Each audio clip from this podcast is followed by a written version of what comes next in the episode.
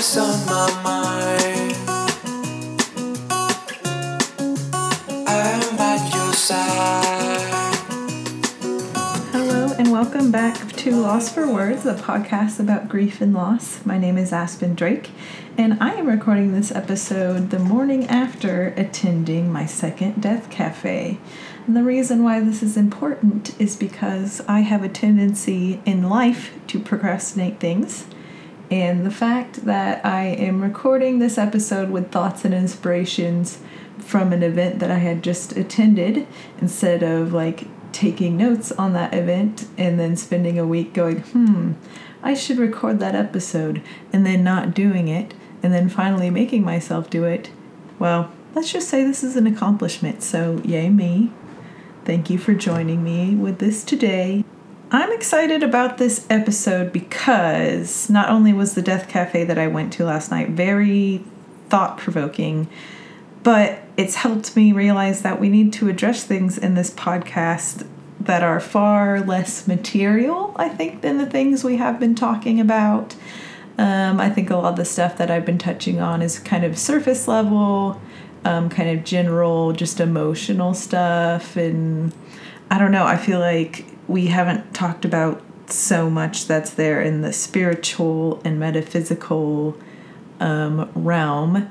And thankfully, thanks to this Death Cafe and the wonderful woman who hosts it, I was able to kind of garner some information about that and some thoughts, and I was kind of able to meditate on that. So today, we are going to talk about some things revolving around those topics. So, first and foremost, if you don't know what a Death Cafe is, they're wonderful. Look up if you have them going on in your area. Uh, you can listen to a few episodes back when I kind of explain what a death cafe is and talk about my first time attending one. But this particular death cafe was interesting because it was the same woman who hosted the last one. And I think she's just going to keep holding these every month, which I'm excited for because the woman who's hosting these, uh, her name is Dr. Andrea Dearhart, which I think is just, first of all, a wonderful name. But second of all, she is the founder of a nonprofit called The HeartWay, and their kind of motto is embracing life and honoring death.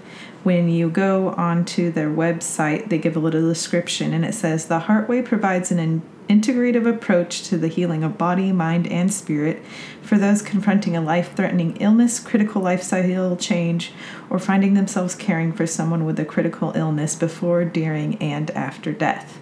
And I really like that because it's very holistic, much like the discussions we end up having at these death cafes. And getting to know uh, Andrea a little bit better, she has discussed, you know, her background, how she used to work in hospice and with the hospitals, but in the 90s when they started moving away from the more spiritual and metaphysical concepts of death and just kind of focusing on the more clinical concepts, she was kind of disappointed by that. And so that's what kind of sparked this movement, this uh, nonprofit that she started. She had mentioned that she actually studied myth and mythology, and so she went around to different cultures and studied how they, you know, tell stories about death, how they perceive it, how they explain it, how they react to it. And that just personally for me was exciting because I studied anthropology, and the fact that she picked such a beautifully specific thing to study um, was so awesome. And I'm so excited to hear more of her stories. But what we're going to talk about today is something that came up last night. So, last night, one of the topics that came up was fear, as it naturally does when talking about death, and both fear of dying or the fear of a loved one dying. And Dr. Dearhart shared with us that she actually wrote her thesis about this and the three top reasons why people fear death, whether it's their own death or the death of a loved one, is first of all, they fear pain, emotional or physical. Second of all, they fear the unknown, not knowing what to expect, which I think is a huge one when talking about something like death. And third is the fear of leaving loved ones behind or being left behind by a loved one who's passing away. So, having grown up with a lot of anxiety, I think it would be prevalent to start with talking about kind of growing uh, working with the fear of the unknown and just the concept of, you know, what is death? What happens after death? What does it feel like to die? What do you experience? What do you experience afterwards? All these things that, like, you know, some people have beliefs, some people have theories, but nobody knows for sure. And that that unknown causes fear, it causes anxiety. And even beyond that, if you don't have the existential fear of death, you know, there's still that, you know, when is this loved one in my life going to die and how and how do I help them through it and how will I be there for them. So there's even anxiety around, you know, even if it's not death itself that worries you, kind of the social aspects surrounding death that kind of people are uncomfortable addressing. And so last night we talked about how obviously there is no rule book for death. If only there was, I think that would make things a little bit easier, but no, there's not a set, you know, way that people are going to die. But the one thing that we can find comfort in is that, you know, we all die the same way. We were all born and we're all going to die. We all die the same way, there's just varied ways of getting there. And I mean, that's true, and I just, I've never thought about it like that. So that kind of shot off some synapses when I heard it. So, another unknown thing that kind of freaks us out is we don't really know how we'll cope without someone when they die. This one feels relevant to me because I remember growing up and my mom had cancer several times, and one of my biggest fears was just like, I'm not gonna make it. Like if my mom dies, that's it. I'm I'm done with. I'm not going to be the same person. I can't handle it. I can't handle my life without my mom.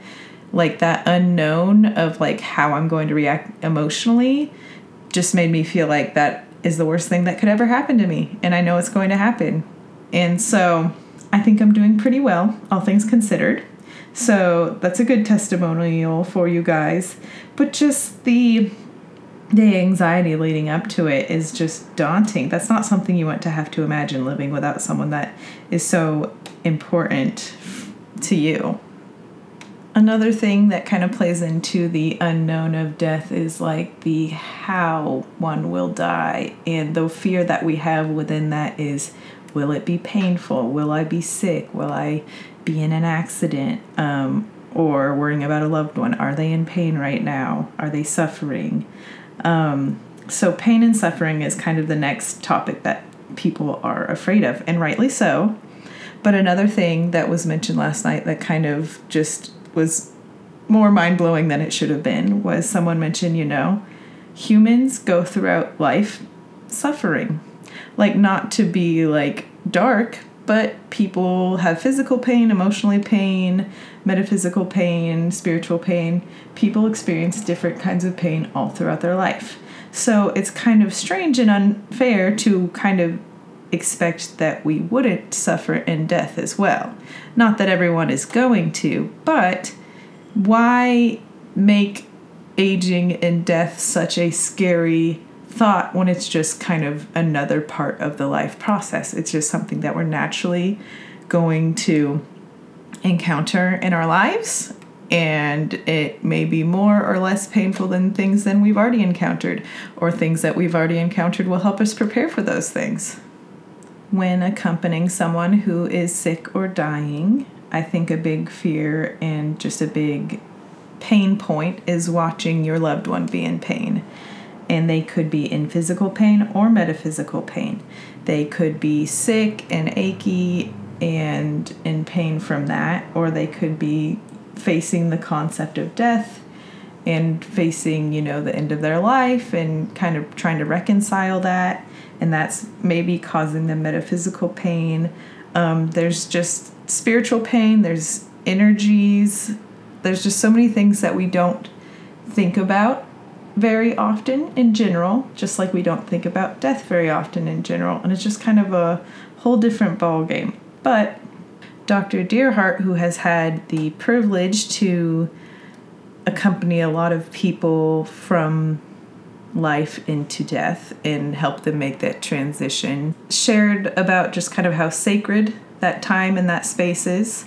She shared about how scared she was of death growing up because she was never really allowed to be exposed to it. So she just assumed it was bad. The hospital was bad, it was scary, and she just kept building up that anxiety in her mind.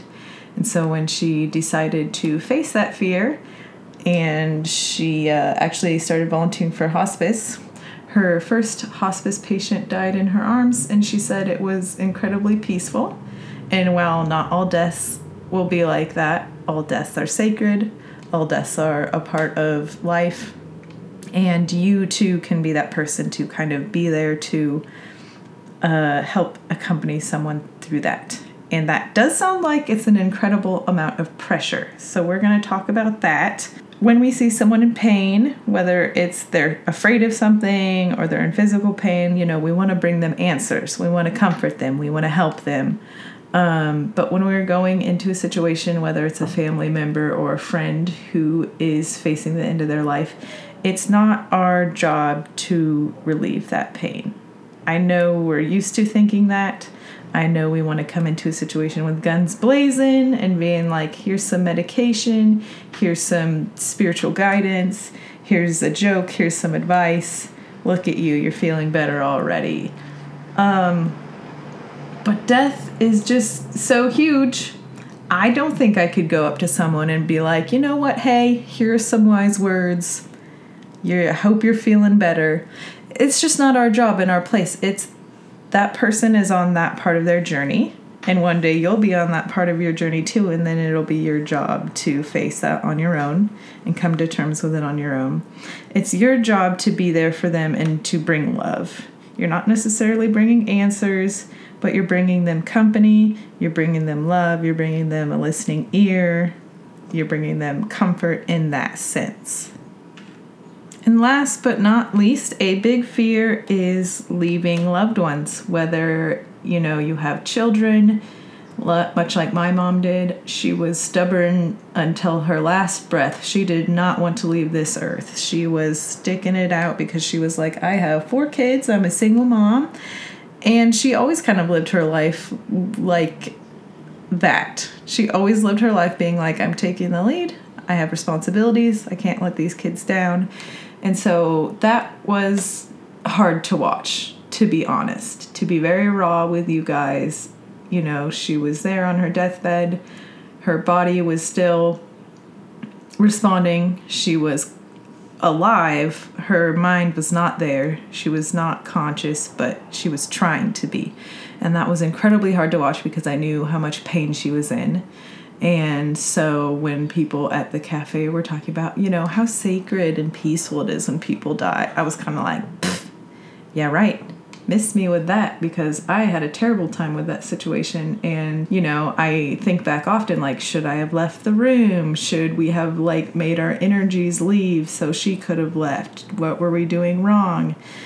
And I learned, you know, through our discussions that, you know, when someone is trying to make that transition from this plane to the next, we may interpret their body language as something that it's not. You know, their consciousness may be totally gone, or they may be trying to transition, and then we read that as pain or discomfort, and maybe that's not actually what they're experiencing. So I took a little bit of solace in that. But going back to just the the the guilt when someone is in their body when they are conscious of the fact that they're going to die and they're trying to come to terms with that. There is a lot of guilt or anxieties of leaving people. You don't want them to be sad. You don't want to have to miss them. You worry that you may not be able to see them again. And it's the same for when you're going to lose a loved one you know. You are going to miss them. You're going to miss your relationship with them.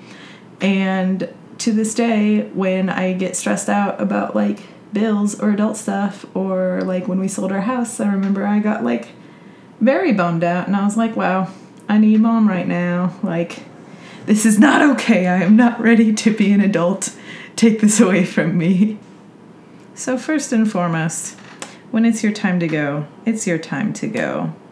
There's no getting around it and you can go back to the five stages of grief episode and talk about how people kind of cope with that and coming to terms with the fact that you're dying. But if you're a family member to someone who is passing, just give them that reassurance, give them that permission, give them that knowledge that, you know what, we're going to be okay without you. You do not want to be at their deathbed when they're trying to leave and be like, oh no, don't go, don't leave us. Because if they're conscious, like, you know, I'm sure they're already feeling those worries or concerns, or have been feeling those worries or concerns, so you're not helping.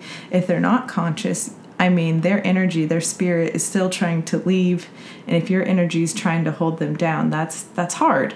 Obviously, you don't want the person to leave you, but in that moment, you're going to have to be brave. You're going to have to be selfless. You're going to have to say goodbye. I think that's the time the when you love them, let them go phrase is very accurate.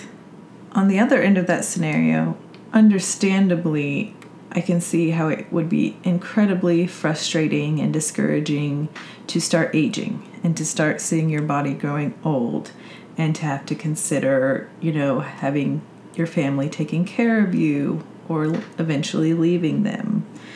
And that's because we kind of live in this ageless culture. We value youth, we value staying young and fit and capable and wrinkle free, etc. And we don't really have that uh, culture, that perspective that a lot of cultures have, where you know you keep the elderly in your home. We don't have a lot of multi generational households. We send a lot of our elderly to care facilities. And I think that just kind of creates this culture of seeing the elderly and this the disabled kind of as burdensome. They're not something you'd want to take on in your personal life. There's something where you have to go out of your way and put them in a place where someone else can take care of them, which it makes it sound like I'm talking down about those things. No, there are wonderful professionals who do that for a reason. I'm just saying kind of the the the culture that kind of surrounds that is something that someone could internalize. And so obviously when someone starts aging, you start having those that guilt, you start having that discouragement. You start seeing your body going um, there was a story told last night of an elderly woman whose daughter was taking care of her, and she was just crying, and she was like, What kind of mom am I to make my daughter take care of me? And Dr. Dearhart shared that what she shared with that woman, which was that this was a wonderful opportunity for the mother to teach her daughter how to age and how to die because that's not a lesson that's going to come out of nowhere. That's not something that's going to come easily. But through this experience, this is something that they can share together and something she can show her daughter in a more intimate way. So once her daughter gets older, she could take that more gracefully with more experience, know what to expect a little bit more, and they can just share that. And I just thought that was really beautiful and not really something that I thought about because sometimes, to be honest, I guiltily feel relieved that I don't have to see my mom age like that. And some of it is just avoiding, you know, feeling that pain for her, feeling sad for her when I see her changing and becoming a different person. I don't want to have to deal with, you know, her frustration and her sadness and being immobilized and things like that. Um, and I don't think anyone necessarily looks forward to that, but I think we should try to cultivate more of a perspective towards that that's a little more open, a little more grateful. I mean, obviously, easy for me to say because, once again, not something I'm really going to have to face, but this was a story that I thought was very special. And last but not least, a topic that was discussed that kind of flows into every one of these uh, bullet points, whether it's pain, um, the unknown, or leaving loved ones. Um, something that affects, you know, the family and timing and just is a decision probably driven by pain is the uh, Dignity in Death Act that's been passed in a lot of states. And if you don't know what that is, essentially it is giving a terminal patient the right to choose um, taking a medication cocktail to end their life at a planned time in order to kind of avoid further suffering and just being able to give them the peace of mind to know I can plan the day that I'm dying, I can prepare myself before, do what I need to do, say goodbye, and I can know that I'll be gone and it won't be suffering. That being said, there are some people who have made the plans, have applied for this, and end up passing away before they are given, they are granted acceptance into that program. And I can see how that would be incredibly frustrating. And on the other hand, there's a very small number of people, but a number of people nonetheless, who have gone through the whole process, who have taken the cocktail, and who lived through that and did not die until their body decided to die naturally. And that is horrific to say the least to think about having gone out of your way to plan that and to be able to make those amends and have that comfort with you and your family and then be put through probably more physical trauma than you were trying to avoid in the first place. And I know that's a very dark note, and I'm kind of surprised that we took it there on my show because that's not usually how we roll. But it's just something to kind of emphasize that life finds a way and death finds a way. And try as we might to control those things, there are options for us to do so. And then sometimes nature takes over instead. And so the more that we can spend time just meditating on these things, um, trying to figure out what we want out of our death experience, trying to figure out how to be a better um, hand holder, a better accompaniment of others through their experience, um, the more, once again, if we learned anything from this we can't fully prepare for death, but the more we can try to prepare, and whether that be preparing with a plan, preparing spiritually, or just mentally preparing, emotionally preparing, whatever it is, as you've probably noticed from this episode and other episodes, there's lots of things that go into this. There's every experience is varying. It's crazy. So once again, don't have a rule book for you to consult to prepare in the quote unquote right way. But there's just so much. There's a wealth of uplifting information, enlightening information, experiences um, everywhere that you can draw from. And so I am super grateful to have the opportunity to share a few of those on here and to be able to go to events and to read things and to listen to things that share those things with me as well. And so I just want to thank you for taking this journey with me as well. If you guys have any questions, if you have suggestions, if you'd like to be featured, please feel free to email me at lostpod at gmail.com. We have our Lost for Words Facebook group up. Please don't forget to rate and to subscribe on iTunes. Leaving ratings on iTunes is what really gets the traffic flowing through, so that would be much appreciated. And of course, this is also available on SoundCloud. I will include Dr. Andrea Dearhart's link to her nonprofit, The HeartWay, on the description for this episode. I encourage you to look into the materials there because I just, as a person, I can say she's wonderful. I've experienced it but also I think a lot of the materials that she has to offer, a lot of the thoughts and the things on that website are just wonderful and comforting and holistic and thought provoking, and I like that. I would like more of that, so please look into that. Um, and other than that, have a great week. Take care of yourself, look out for others, and hopefully, you'll be hearing from me soon. Thanks again for listening. Bye bye